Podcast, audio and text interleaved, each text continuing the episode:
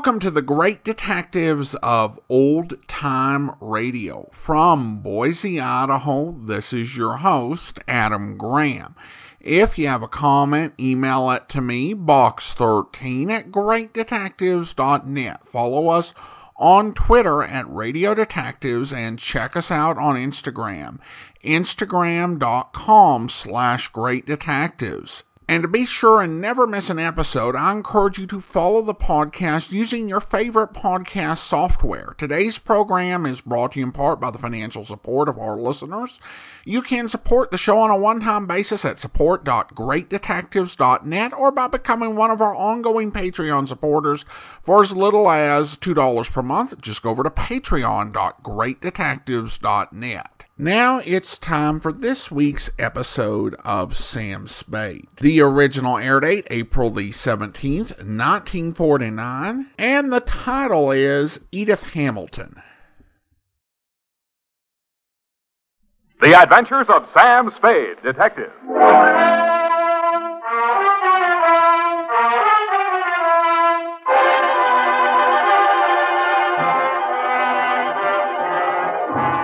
To Dr. Ludwig Zoya, 1241 Leavenworth, San Francisco, from Samuel Spade, license number 137596.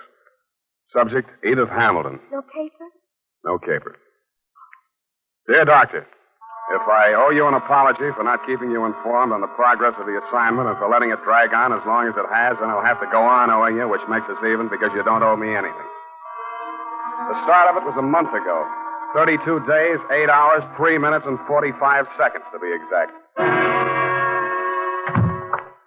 Ah, Mr. Spade. Dr. Zoya? Good to see you. Let me think. How long is it? Uh, three years since I visited your office. That was when you were my leading suspect in the Dunov case. Ah, yes, poor Dino.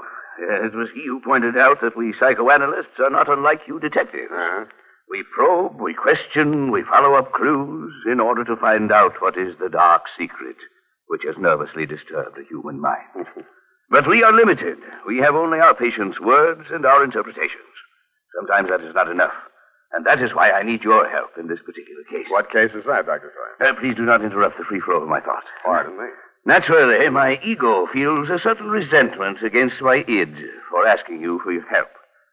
What makes me think I need a detective? Well, uh, my it was just asking my ego the very same question. Ah, you too feel resentment. We must analyze that later. Bring Yeah. me your dream material. I Well, will. now, now, now to the case. Oh, yes.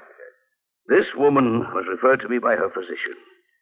She has suffered a complete nervous collapse because she thought she recognized a certain person crossing the street. A person she had not seen for years. Who was that? My patient's son died under mysterious circumstances three years ago, and the woman she thought she saw was her daughter in law. It was widely reported in the newspapers at the time. Perhaps you remember it. Carter Hamilton? Carter Hamilton. Oh, Roanoke, Virginia, 1946. The uh, mother accused her son's wife of murdering him. Daughter-in-law was hauled up before the grand jury, but not indicted. Dropped right out of sight uh, afterwards. Good, you know that case. Well, actually, my patient is suffering from an agonizing sense of guilt. Unconsciously, she thinks that she herself murdered her son. Did she? Well, there may be something tangible at the bottom of so profound a feeling of guilt. You mean you want me to help you convince her that she really is guilty? No, no, no, no. That is for me. But first, we must find out. What we must find out is somebody else, whether they are guilty. What? Go all the way to Virginia, solve a crime that's been off the books for three No, years? no, no, no. The daughter in law is actually here in San Francisco. Well, if I remember right, uh, she wasn't the only suspect. Well, whether she is innocent or guilty is of no importance. It is only important that we know. What? Excuse me. Yes, Miss Case. Mrs. Hamilton is here, Dr. Oh, Zoya. oh, good, Miss Case. Send her in. Uh, this is my case. I, I mean, my, my, my patient. I want you to meet her. Oh, good afternoon, Mrs. Hamilton. Good afternoon, Doctor. The woman who stood framed in the doorway was a tall, commanding figure, impeccably dressed in black with an easy hundred grand worth of black pearls wound around her neck and a black veil covering her face. She walked in ahead of you, displaying not a sign of nervousness, and stopped directly in front of me. Very deliberately, she lifted the veil, revealing a youthfully old face, deeply tanned and set off by snow white hair. Only her enormous violet eyes showed any expression. She stared at me for what seemed like a full minute. Yes, you do. You look like the other one. Uh, well, perhaps you had better explain, Mrs. Hamilton. My daughter-in-law, Edith, was very much in love with another man before she married my son, Carter. He jilted her. Carter was second choice. It was I who talked her into marrying him. That's why I'll never rest until my son's death is avenged. Ah, we must analyze this desire for vengeance. Oh, yes. Yes, I had a dream last night. I dreamed that Edith was dead, stabbed with the same bone-handled hunting knife she used to kill my son. Oh, yes, yes. Well, now, now, now, you just lie down on the couch and relax, Mrs. Hamilton. I'll, I'll be with you in a moment. Come, Mr. Speaking. This is a most disturbing new development, her dream. You must get to that girl as soon as possible. Her life may be in danger. You mean the old lady is mixed up enough to take a shot at her? Here. Here is the address. And take this briefcase. Why the briefcase? Well, there are legal papers in it regarding the Hamilton estate. They require her signature. I had Mrs. Hamilton arrange for you to take them to her instead of the attorney. Yeah, I'm supposed to pose as a lawyer. While I'm there, I'm supposed to shake a confession out of her, and while I'm typing it up, I'm a bodyguard. You're getting a lot for your money, Dr. Zoya.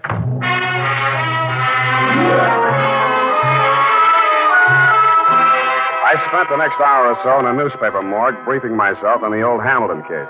The victim, Carter Hamilton, was the 28 year old tail end of an old Virginia family whose blood was as rich as it was blue. The accounts of the killing were sketchy.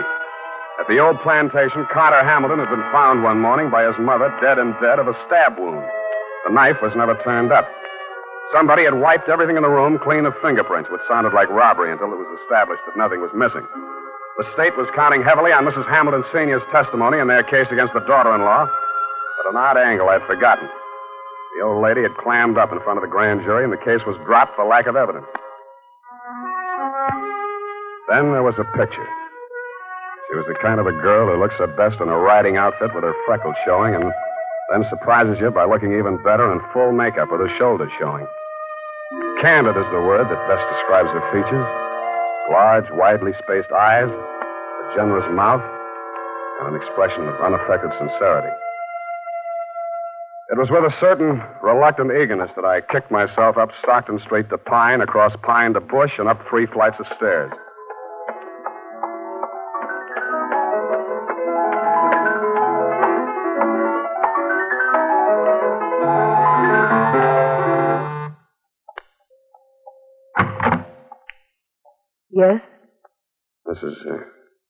Mrs. Edith Hamilton?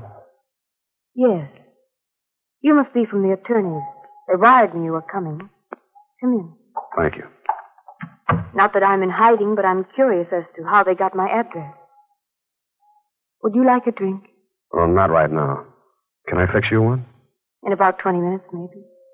I'm still wondering How how. they located you? I uh, think the elder Mrs. Hamilton saw you on the street. Oh. Is she here in San Francisco? Yes. Is that so surprising? No, it's a large city. What is surprising is her staying on after learning that I was in town. She's not very well. In fact, I uh, think she's had some kind of a nervous breakdown. I'm sorry to hear that. I'm very fond of her, you know, in spite of everything. No, I didn't know. Uh, maybe I should explain. I'm a private detective local. I was hired here in San Francisco to bring these papers to you. Oh, you found me. I seem to be a little slow introducing myself. I'm sorry. Sam Spade. Well, if it had to be a detective, I'm glad it's you. But I can't help wondering why they didn't send a lawyer. Lawyers cost $50 an hour. I only cost 10 Oh. In the private eye stories, it's always 25 bucks a day and expenses. I wish those writers would get abreast of the times. I'm sure they'll catch up. But if you're being paid by the hour, perhaps I can keep you here a little longer. I'm glad you said that. You remind me of someone. Pleasantly, I hope. Yes. Oh, yes. And sadly, too. Your husband? If you don't know about that, I hope you'll never find out. I'll leave that up to you. His hair was like yours. He was thinner, and his eyes were blue. Maybe we shouldn't wait till five o'clock for that drink. It was a funny kind of a drink. I'd never been hit by one before, black velvet. After two of them, I even began to hate myself a little less. And after the third, I decided there was some mystical connection between the drink and the color of her eyes. Black velvet.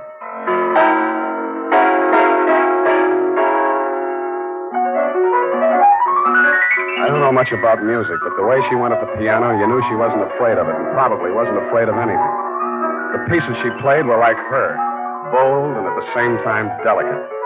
Simple, but with a web of complexities in the background. Brilliant, but always colored with sadness.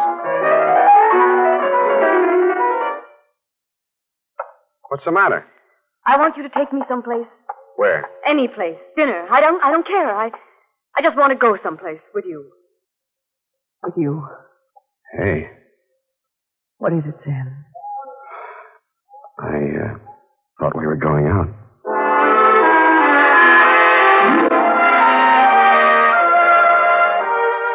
I never paid much attention to San Francisco before I met her. It's quite a place. There's a little park up on Russian Hill where you can stand and look out over the houses of the marina to the Golden Gate.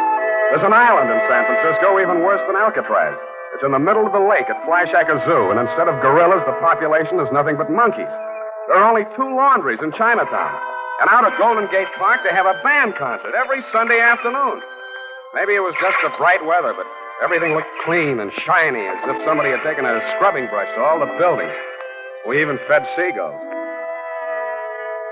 At first, she never went any further into her past than the day before yesterday. I couldn't very well charge her for the progress I was not making on the case, so when I learned that you'd sent old Mrs. H to a nursing home for a two week rest and Edith did not need bodyguarding for the time being, I took a job that took me down to Los Angeles for a few days. I was awful glad to get back, and not because I don't like L.A.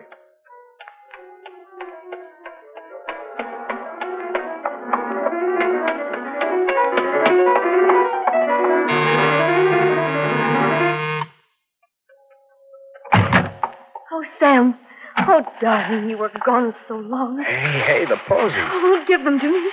Well, I like that. This is the last time I make a fool out of myself buying flowers. I'll love them later. Hey, you're trembling. What happened while I was gone? What happened to me happened before you went away. You know that. Sam, while you were gone, I had a lot of time and I did a lot of thinking. And I came to a very important decision. There was something I knew I had to tell you. And I wasn't so sure I could get through it. Now, look, Angel, it sounds serious. I don't think this is the time. Oh, but it is. Yes, it is. Here, take it before I change my mind. What is it? I wrote it all down. Sit here, facing away from the piano. And don't say anything until you've read it through. Oh, okay.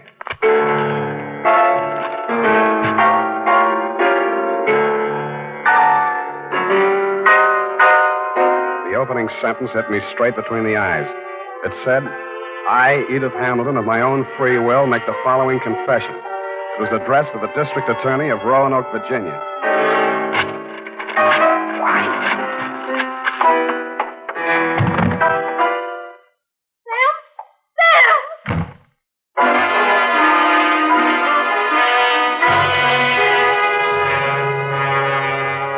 And that, Dr. Zoya, was when I headed back to your office.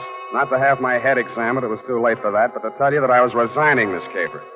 On the way, I placed two ads in the classified sections of three papers one under office space for rent and one under situations wanted. Ex private detective desires position as night watchman, prison guard, asylum attendant, or any more pleasant line of work. And I really meant it.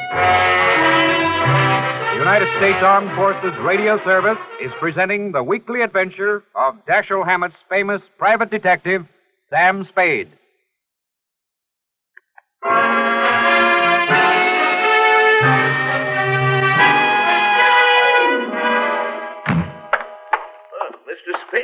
What is it? You're disturbed. Disturbed is not the word, Mr. Zoya. Is it because you've been with her a week and a half and as yet no progress?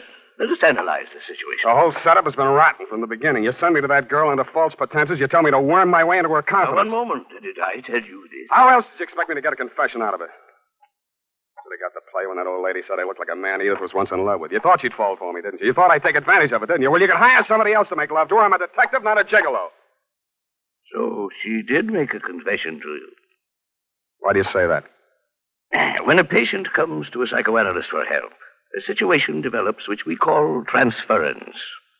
Now, this means that the doctor represents to the patient someone in whom he can confide, to whom he can unburden himself, such as a parent or a loved one. Well, then let's But don't go on with it. important, No.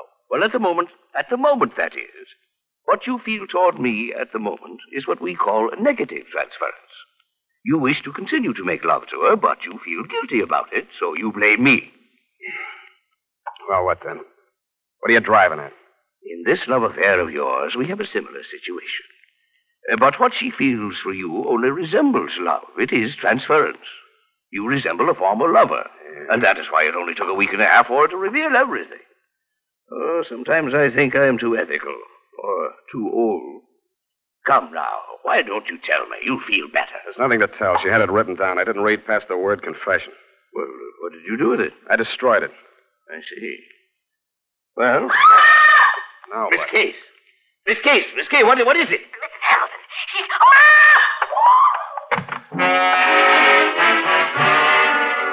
it was Mrs. Hamilton, all right. But she didn't look much like the dignified old lady I had met in your office ten days before.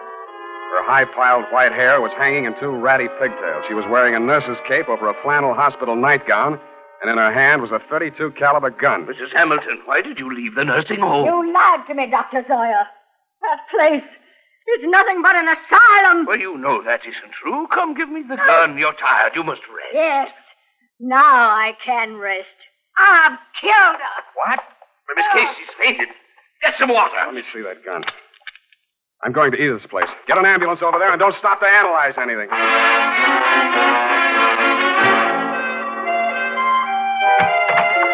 Edith was slumped forward over the piano keyboard. She was barely breathing.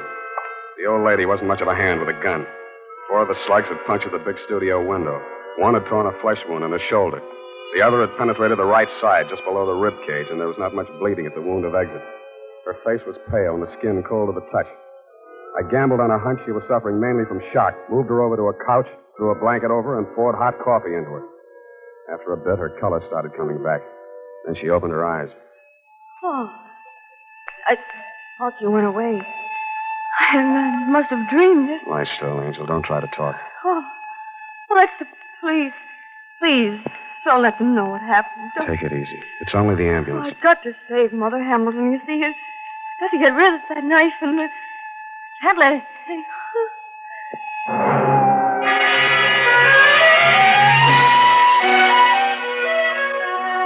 I rode in the ambulance with her. She was still unconscious when they carried her into surgery. They told me she was out of danger. When they threw me out that night, I went back to her apartment. What she'd said about saving old Mrs. Hamilton and getting rid of the knife gave me a new slant on that confession I hadn't read. The pieces were still on the floor where I'd thrown them. It took me nearly an hour to put the jigsaw together. And when I did, it was still a puzzle. In her story of that morning three years ago, she confessed to finding the body before the official discovery, to hiding the knife and wiping the doorknobs and surfaces in the death room to get rid of fingerprints. She couldn't remember anything that had happened in the eight hours between 1 a.m., when she had left her husband drinking in the library and gone upstairs to bed, and approximately 9 in the a.m., when she found herself standing over his body with a knife in her hand. I stretched out on the sofa to think it over, and then I drew a blank.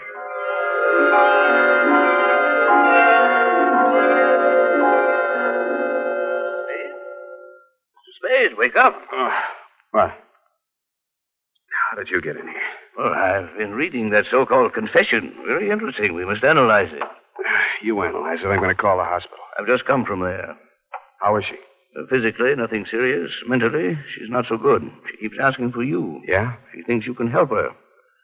Yeah, it's definitely there, the delusion that she's in love with you. What makes you so sure it's a delusion? Don't answer that. When can I see her? Well, it's best that you wait until she comes home. That will be next Tuesday. Look, you're supposed to be a first class head doctor. Can't you cure this amnesia of Edith? I thought I explained to you last night when we were discussing transference. Please, Dr. Zoya, please. I know you mean well, but don't. I beg of you. Well, it's not important. When she gets to know you better, she will realize that her love for you is irrational. And then she will remember everything.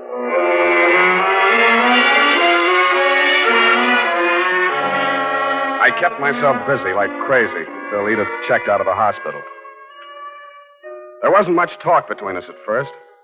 Even her music was reticent, little rambling improvisations that sounded like children's songs or lullabies with something just a little acid mixed with their simplicity. Then, as the days went by and her strength and confidence started to return, her music became serene and graceful. It became like her as she sat there at the piano in front of the big window with its afternoon sun streaming down on the San Francisco hilltops, while at the same time, the April fog bank started its nightly prowl in through the Golden Gate. And that was like her, too. And like her music. Brilliant, but with a touch of melancholy. And then one day it was all warmth and brilliance, and she was smiling.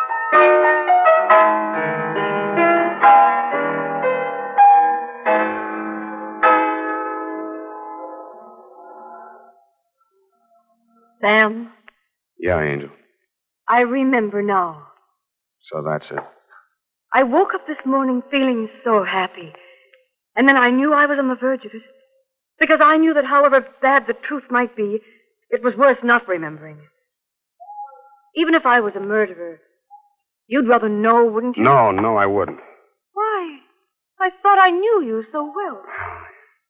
Darling, are you angry? Yeah. But at me? Yes, you. The first time I came here, I tried to give you fair warning. You should have figured the score when I told you I was a private detective. You'd even read the stories where, in the end, the detective doesn't have any choice but to turn in the beautiful dame, no matter what his personal feelings are. Maybe you didn't think they were true to life, or maybe you thought I was an exception to the rule because you are. Well, I'm not. Truth is, I was hired to get a confession out of you any way I could, and I think in the back of your mind you've known it all along. You want to have your confession and eat it too. You probably learned as a child that it's smarter to tell all and be patted on the back than to be found out and get spanked. How can you be so smug and so self satisfied and so. Whatever made me think I was in love with you? Just because you looked a little like someone who I. Zoya was right. Only you thought you were kidding yourself, too. Zoya called it transference. I call it baloney. Goodbye. You come back here. You can't just leave like.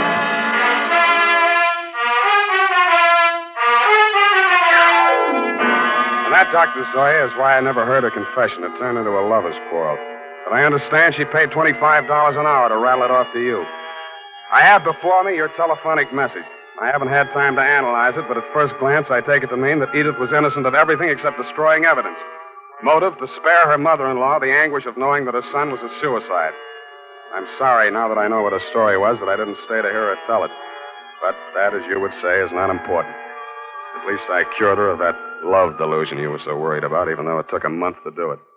Period. End of report. Oh, Sam, sacrificing yourself so self-sacrificingly, rather than shatter a mother's delusion. F some other time, huh? I'm sorry.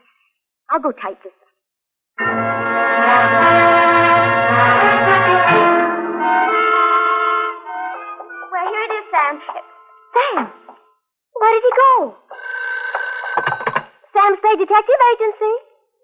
It's sweetheart. Sam, where did you go? I'm downstairs in the bar.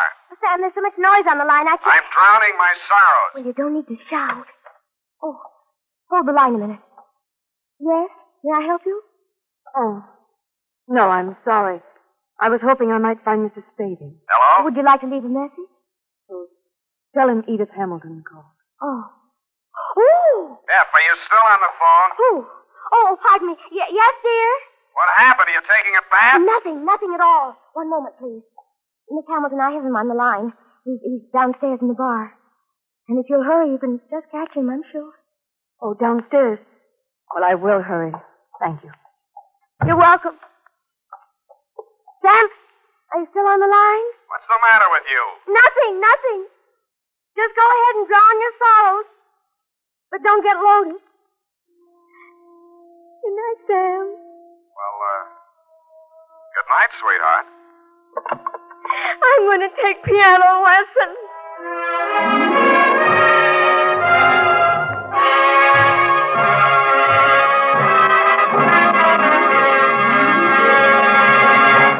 The Adventures of Sam Spade, Dashiell Hammett's famous private detective, are produced and directed by William Spear. Sam Spade is played by Howard Duff. Lorene Tuttle is Effie.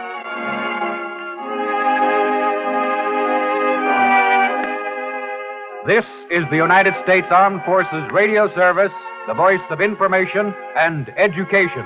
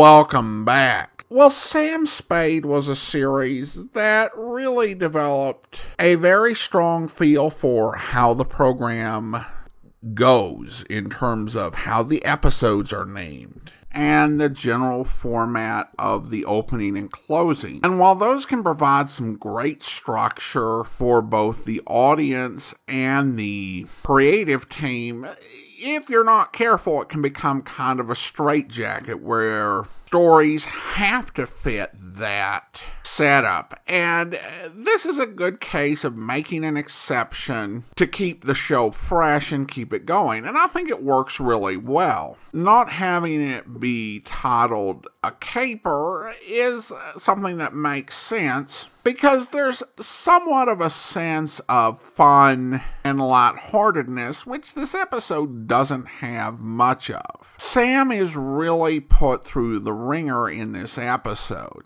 There's this guilt over his initial assignment as he starts to fall for Edith, and then this very present fear of losing her based on what the psychologist told him.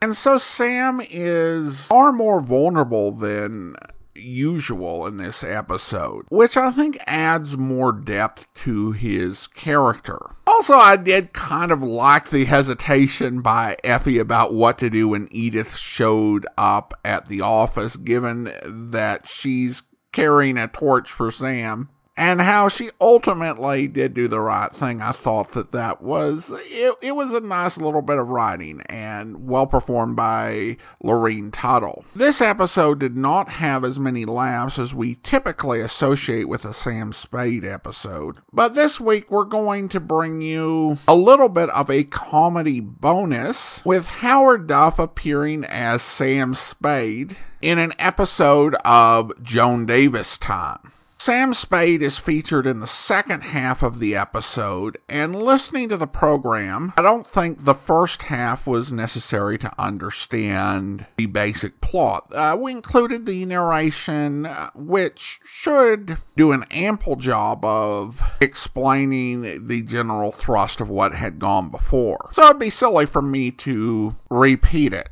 Now, Joan Davis is not a particularly well known figure today, but she was a pretty significant star on radio and later on on television. She made her radio premiere in 1941 and had her first uh, big role as the co-star of the Sealtest Village Store from 1943 to 1945, where she played the owner-operator of a tea room. And then this continued uh, with uh, Joanie's Tea Room from 1945 to 47, and then she got a new series, this one, called Joan Davis Time, where she once again owned a tea room with Lionel Stander playing the tea room manager. And we'll hear a little bit of Mr. Stander. Stander had a very long career in Hollywood. Playing these sort of lovable lugs. He was miscast as Archie Goodwin in the 1930s Nero Wolfe movies with Edward Arnold but continued to act into the 90s. I think the first place I ever saw Mr. Stander was in a 1990s heart to heart TV movie. So, with that information out of the way, let's go ahead and take a listen to this uh, portion of Joan Davis time from January the 24th, 1948.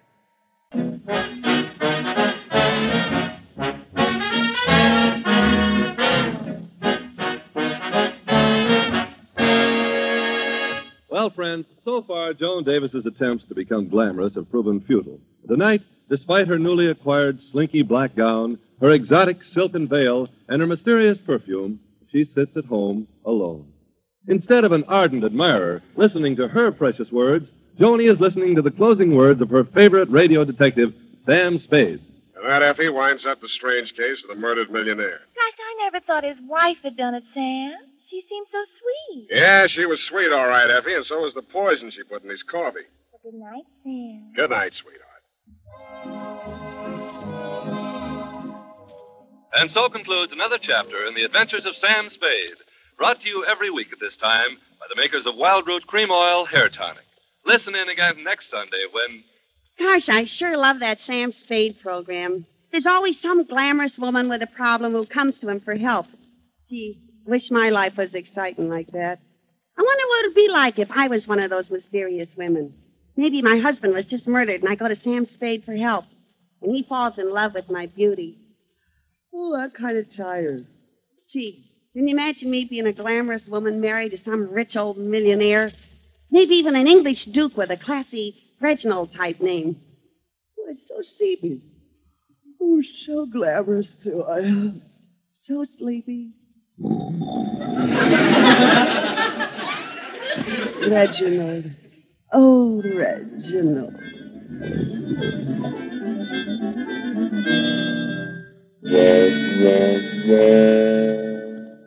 Reginald, my dear, I. I say, Reginald, you're not even listening to me.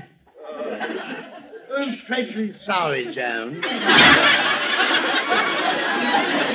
Forgive me. I say you're not sorry you married me, are you, old heifer? Why, Reginald, what makes you say that? Oh, I know. You seem to be cooling off towards me lately. Cooling off? Yes, I felt it yesterday when you tried to knife me. Oh, how utterly silly. There's bound to be a tip in any marriage. True. But somehow we don't seem to be so happy as, as when we were first married. Yet that seems like ages and ages ago. How long has it been? Two days. oh, well, I may as well admit it, Reggie. I, I am disappointed in your lying to me. Lying to you? Yes, when I married you, you told me you were worth $49 million. And what do I find out now? You're only worth 48. Darling, I'll be worth more soon. After all, remember my position. I'm second in line for my father's estate. Who's ahead of you? My father. Oh, shut up. But it's no use, Reginald. I, I want to be free. You hear free. I'll never give you up, Phil, never. Wait, here comes the butler with my nightly bowl of chili and beans. Here you are, sir. Thank you, Gay. Oh, you and your chili and beans. I want a divorce. Oh, come, come, Joan. Forget the divorce and have some chili and beans. I'd rather have a divorce. You can have custody of the chili and beans.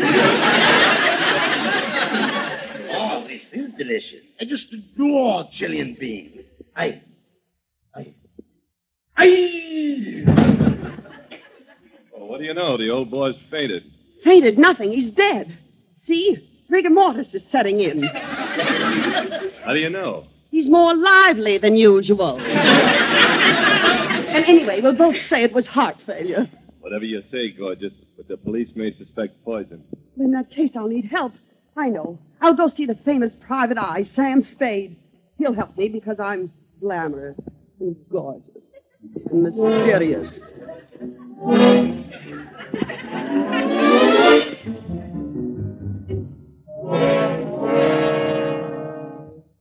Private eye. My name is Sam Spade.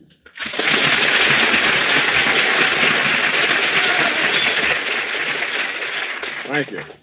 Anyhow, I'm Sam Spade, license number 137596. Today, the uh, day started off pretty badly for me. First, I was rudely awakened out of a deep sleep by my alarm clock ringing. I jumped out of bed, took a quick shower, and walked to the elevator. Then I turned around and walked back into my room. I'd forgotten to dress.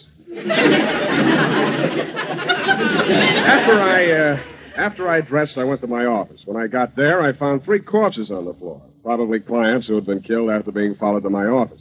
Luckily, it was a Tuesday, so I put them outside for the trash collector. then I took a big slug of straight rye. I hate rye, but what could I do? There wasn't any white bread.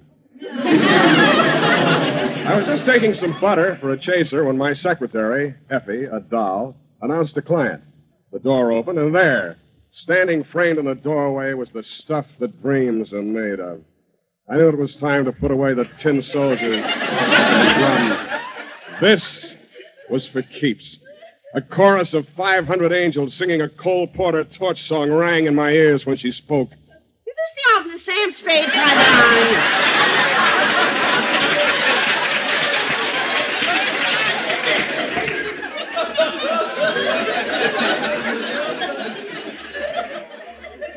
your name is Joan Davis. You live at 6999 Kensington Road. Your husband just died, you want me to find you an alibi before the police get there and call it murder.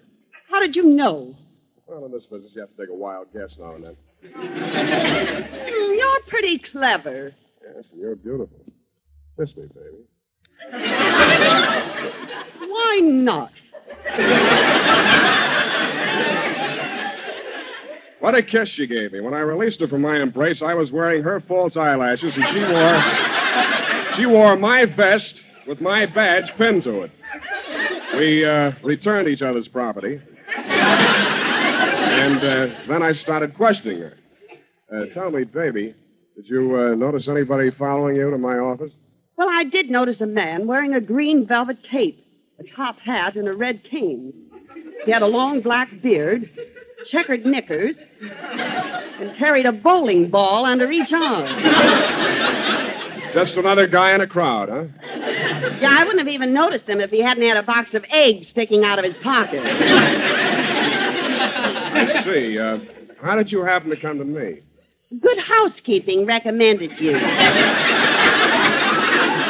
Well, uh, let's get down to the case. I'll uh, need some facts, not many, just enough to confuse me. Uh, first thing we have to prove is that you didn't have a motive. Now, tell me, did your husband have any enemies? Just me. Anybody uh, hate him enough to want to see him dead? Just me. Are there many people who might profit from his death? Just me. Good. At least there's no motive. Just me. But it's so nice of you to say so. Sammy, boy. The way she said, Sammy, boy, sort of poured out like honey. I was about to take her in my arms again when I realized it might be safer to visit the scene of the crime. I helped her into her huge mink coat that was made from at least 70 perfect minks, all of them alive. We uh, took a cab over to her place. She was wearing a perfume so dangerous it could only be refilled with a doctor's prescription.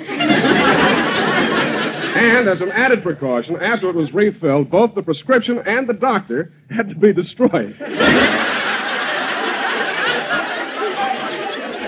Her front door was opened by a sinister looking butler who drew her to him and kissed her warmly on her lips. Then, as the butler took my coat, he pressed the cold blade of a knife against my throat and said, Will you have tea or coffee with your lunch?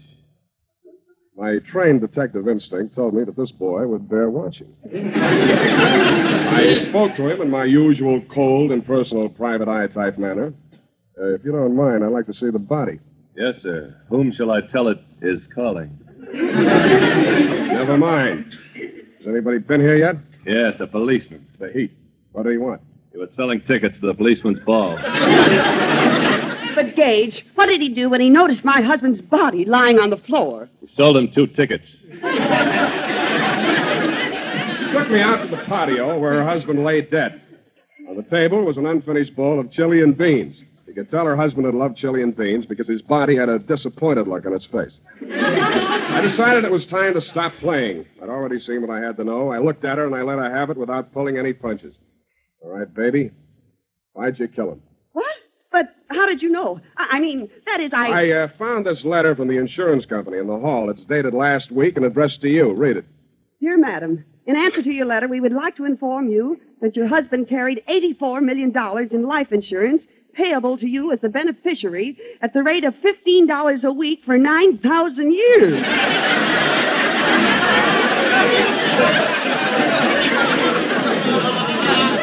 Well, uh, baby, there's no use kidding me any longer. At last, I found the motive. Look, honey, Sammy boy, eight- 84 million is a lot of dough. Forget the law. Think of me and you on the beach at Waikiki. Moonlight, tropical water. We could live, Sammy boy. The moon is low and big, Sammy boy. You feel like you can reach out and touch it, Sammy boy. Oh, you and me, Sammy boy. Sit upon my knees, Sammy boy. Oh, you and me and $84 million. And all you have to do is destroy that letter and not turn me in. Her deep gray eyes were like flashing stars. Her red lips looked soft and appealing. I was about to say yes, but then. Then I knew I couldn't. I was a private eye, and I had an obligation. If I let her off, I'd never again be able to look another private eye in his private eye. I, uh, I clenched my jaw. Not very hard. It's very tender on account of I have to clench it so often in my line of work. And I said, No soap, sister. You mean. Yeah. I'm turning you in. But they'll give me the chair. They'll. Wait a minute. What am I getting excited about? What if you do have the motive? You can't prove I killed my husband. Why, you can't even prove how he was killed. Suddenly, I realized she was right. I didn't know how her husband was killed, nor could I prove that she did it. But then I noticed something jump from the pocket of her mink coat. I picked it up. Then I looked at her husband's body again. I exposed his midriff. There were strange welts on it, welts that hadn't bruised the flesh on the outside at all. Suddenly it came to me. I knew the whole story. I spun around to her. Okay, sister, I know how you did it. I don't believe it. I don't believe it. You know that your husband loved chili and beans, that he ate it every night. What about it? I found the evidence that'll send you to the chair, baby. It came out of your coat, and here it is a Mexican jumping bean. So what does that prove? It proves that you substituted for the regular kidney beans in his chili some Mexican jumping beans, and he was kicked to death from the inside.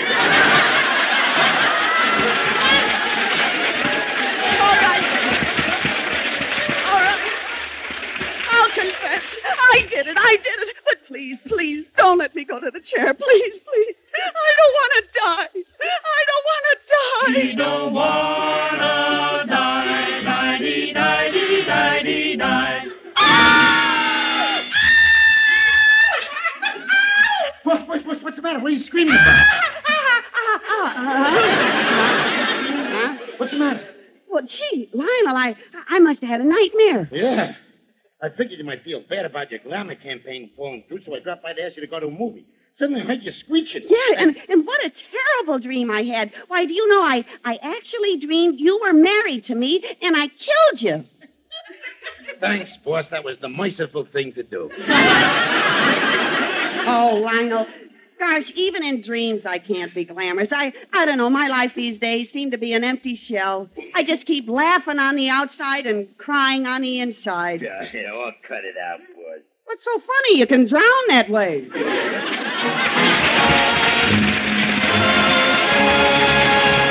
Joanie will be back in a minute, but while she's gone, here's something well worth remembering. You hear democracy talked about a lot these days, so much that we almost forget the true meaning of the word. We know that democracy means government by the people, but what is sometimes forgotten is that all of you are the people. And America will continue to be America only if each of us rededicates himself to the meaning and practices of democracy, taking an active interest in the affairs of our community, voting regularly and thoughtfully. In short, we must recognize our responsibilities as citizens of a free nation and discharge those responsibilities to the best of our ability. Democracy is being judged in the world of today on the basis of how well we make freedom work in America. Other people in other lands will decide whether they want freedom for themselves by seeing how effectively it lives and functions in the everyday life of this country. And what they decide will affect you and your family and every man, woman, and child in America. Freedom is everybody's job in this free nation. Make sure that you make freedom your job.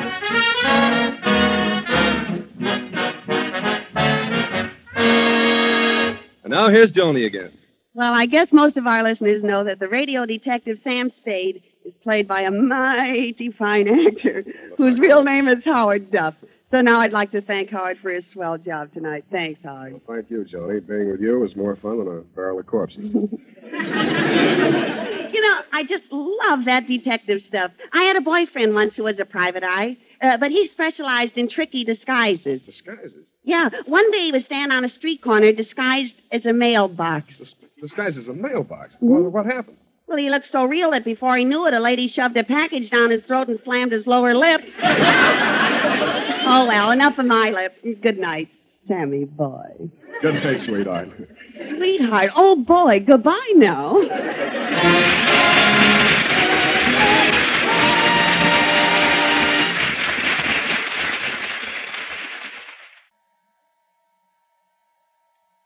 Welcome back. An interesting uh, bit of radio, and you could definitely tell Howard Duff was struggling to keep his composure with some of the silly lines in this script.